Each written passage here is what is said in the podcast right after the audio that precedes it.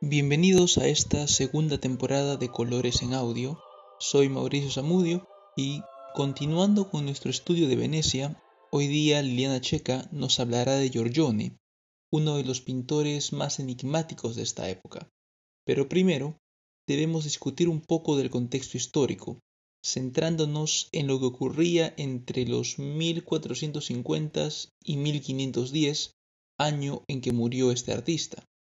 El mundo experimentó cambios importantes en esos años. Entre otras cosas, Johannes Gutenberg adaptó la imprenta, originalmente un invento chino, al alfabeto occidental y logró imprimir una Biblia alrededor de 1454. Este instrumento, aunque rudimentario, logró reducir increíblemente el precio de los libros. Ya no eran necesarios monjes copistas que podían tardar años en producir una nueva edición, eso era cosa del pasado. También el mundo avanzó mucho en lo que respecta a exploración. Las cruzadas habían despertado un apetito por los productos de Oriente. Cuando los europeos fueron expulsados de Tierra Santa, muchos de ellos terminaron extrañando los condimentos y comidas que habían probado allí. Una consecuencia de esto fueron los viajes de algunos mercaderes, como Marco Polo en el siglo XIII, que terminaron popularizando aún más el comercio entre Europa y Asia a través de la famosa ruta de la seda. Ya antes Europa había comercializado con Asia. Por ejemplo, el Imperio Romano era cliente habitual de la dinastía Han en China, a tal punto que los chinos lo llamaban Da Qin o Gran Qin, en referencia a una dinastía anterior, aludiendo que Roma estaba a la par de China. Mucho después, los bizantinos también pasarían por dominios chinos. Queda como evidencia una carta que le mandaría el emperador Hongwu, fundador de la dinastía Ming, al emperador Juan V Paleólogo en la segunda mitad del siglo XIV. Pero la caída de Constantinopla a los otomanos en 1453 significó un duro golpe para Europa. De pronto la ruta al Asia estaba bloqueada por algo así como un peaje puesto por los musulmanes. Llegar a la China, India o Japón era posible, pero solo si se pagaban elevadísimas sumas en impuestos. Por esto, los europeos comenzaron a buscar rutas alternas. Aclaremos algo antes de seguir. En esta época la gente no pensaba que la Tierra fuese plana. Eso no es más que un mito. Se sabía desde Pitágoras que nuestro planeta es redondo. Es más, en una época centrada en la religión como la Edad Media, no nos debería sorprender que la Iglesia estuviera pendiente de esto, ya que la Biblia, en Isaías 40:22, menciona que Dios mora por encima del círculo de la Tierra, una clara alusión a la forma del planeta. Los portugueses habían tomado la iniciativa en el tema de la exploración, con personajes como el príncipe Enrique el Navegante y el desarrollo de la carabela. Sin embargo, pretendían llegar a Oriente yendo alrededor del África, un continente del cual no tenían idea de cuándo acababa. Por fin, en 1488, Bartolomé Díaz bordeó el Cabo de Buena Esperanza y abrió la ruta al Asia.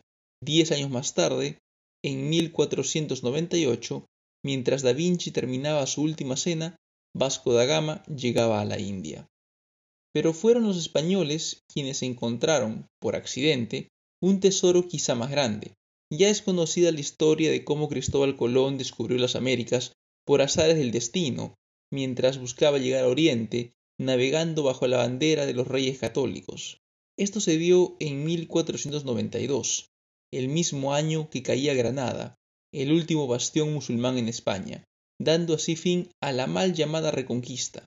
Y digo mal llamada, pues antes de esto no hubo nunca una idea de nación en la península ibérica, sino diversos reinos, mas nunca una idea llamada España. Eso se desarrollaría mucho más tarde. Otros eventos de gran importancia en estas épocas tenían más que ver con Europa en sí, como por ejemplo el final de la Guerra de los Cien Años en 1453 o el inicio de la Guerra de las Rosas en Inglaterra en 1454, conflicto que duraría hasta aproximadamente 1485, cuando Enrique Tudor derrotó a Ricardo III en la batalla de Bosworth coronándose Enrique VII e iniciando la dinastía Tudor. Mientras tanto, Italia seguía dividida con diversos enfrentamientos entre los diferentes estados y la Serenísima República veía sus aspiraciones comerciales peligrar. Quizá fuera esto lo que hiciera que se decidieran a ayudar a Constantinopla, mandando 800 hombres y 15 galeras a socorrer a la ciudad, usando como pretexto el ataque otomano a una embarcación veneciana en el Bósforo. Desgraciadamente, la mayor parte de estas tropas no llegaría a tiempo para ser de ayuda alguna. Es pues en este mundo cambiante, de adelantos tecnológicos y nuevos descubrimientos, que nace Giorgione, de quien, como dije al principio, nos hablará ahora Liliana Checa. Buenas tardes, soy Liliana Checa. Para Giorgio Vasari, Giorgione, o el Gran Giorgio, como se le solía llamar en alusión a su altura y a su talla, es uno de los fundadores de la pintura moderna. Rompiendo con los cánones de su tiempo, realiza su obra en función a los requerimientos del coleccionista privado, prescindiendo de la necesidad de mecenas. Se conoce poco acerca de su vida y su fama se consolida no por el número de obras, sino por las innovaciones y los aportes que logra a través de las mismas. El aporte más significativo de Giorgione es su manejo del color y la oposición que establece entre luz y sombra para dar el efecto de profundidad. Su originalidad reside en la oposición entre los efectos de la luz y la espacialidad. Asimismo, al insertar el desnudo femenino en el paisaje, desarrolla una nueva y desconocida sensibilidad. Su breve vida, más corta incluso que la de Rafael, le impide ser consciente de la envergadura de sus aportes. Su cuadro, La Tempestad, realizado hacia 1510, de significado alegórico, pero de difícil interpretación, está considerado como una de las obras maestras de la historia y la pintura. Descrito originalmente hacia 1530 como paisaje en lienzo con una tempestad, una gitana y un soldado, la obra debió realizarse en varias etapas.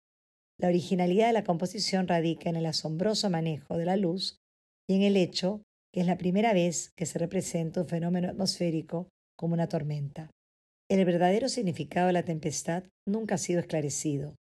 Originalmente se la asoció con lo vi de Egipto, pero ¿qué propósito cumpliría una virgen desnuda, dando a lactar a su hijo y un gitano en el cuadro?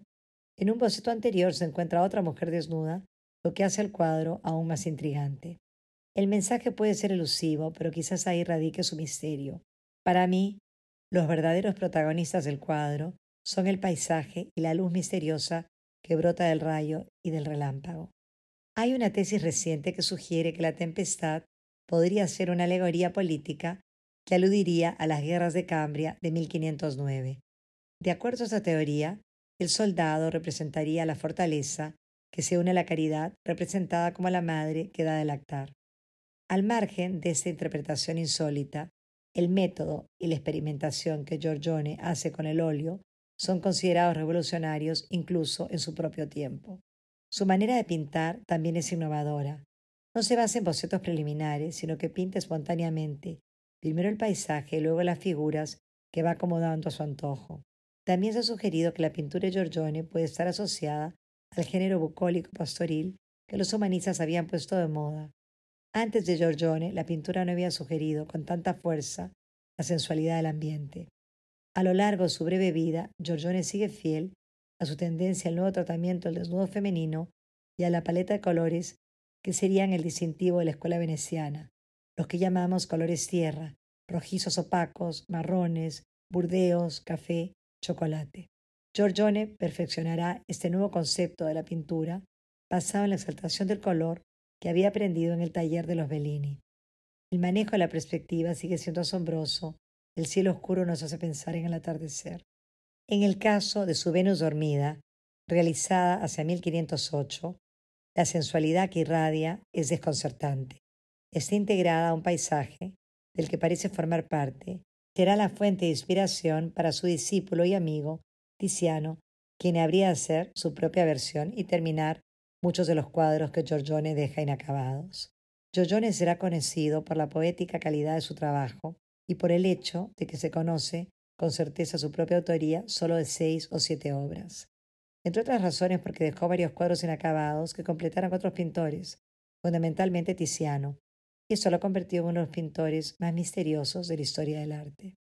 Todas las fuentes representan a Giorgione como un personaje distinguido y romántico, un gran amante, un músico capaz de expresar en el arte el placer, el esplendor, la sensualidad, matizada de poética melancolía de una Venecia que vivía momentos de auge y esplendor cultural. Un cuadro interesante dentro de la poca producción de Giorgione, que fue completado por el amigo de Miguel Ángel, el veneciano Sebastiano del Piombo, es Los tres filósofos de 1509. El tema parece no haberle importado tanto a Giorgione. Originalmente pensó hacer a los tres reyes magos que vinieron de Oriente a adorar a Jesús. Si recordamos que los magos parecen haber sido astrólogos que guían sus pasos iluminados por una estrella que los conduce al pesebre. Giorgione parece haberse inspirado en esa idea para hablar de la sabiduría y en consecuencia de la filosofía. Si pensamos que los magos representan también las tres edades de la vida, el mago Melchor la vejez, el mago Baltasar la madurez y el mago Gaspar la juventud, quizás ese haya sido el sentido que Giorgione haya querido darle a su pintura. El misterio se complementa por las actitudes y los colores, así como la luz. El filósofo joven parece estar sumido en sus propios pensamientos y tomando nota de sus reflexiones, mirando con incertidumbre al futuro. El filósofo maduro, misteriosamente dotado de un turbante, está también en una actitud reflexiva, pero preparado para intervenir o actuar, mientras que el mayor lleva un pergamino que probablemente recoge ya los hallazgos inciertos de toda una vida. El paisaje también no deja de sorprendernos. La roca conduce a las cavernas, aludiendo quizás al mito de Platón en los diálogos de la República, en el que el hombre de las cavernas parece estar encadenado a la oscuridad y a la ignorancia. El árbol, por el contrario, conduce a la luz, con lo que al hombre se le abren dos posibilidades, encaminarse hacia la incertidumbre o hacia la ilusión y la aventura. Quizás por eso también Giorgione haya dotado a sus personajes de trajes tan distintos. El personaje central con el turbante y atuendo oriental parecería aludir a la sabiduría del mundo islámico, el de la barba larga al conocimiento a la vejez y la experiencia y el joven a las elecciones que le ofrecerá la vida. Nos despedimos hasta el próximo episodio de Colores en Audio, en que seguiremos hablando de la escuela veneciana.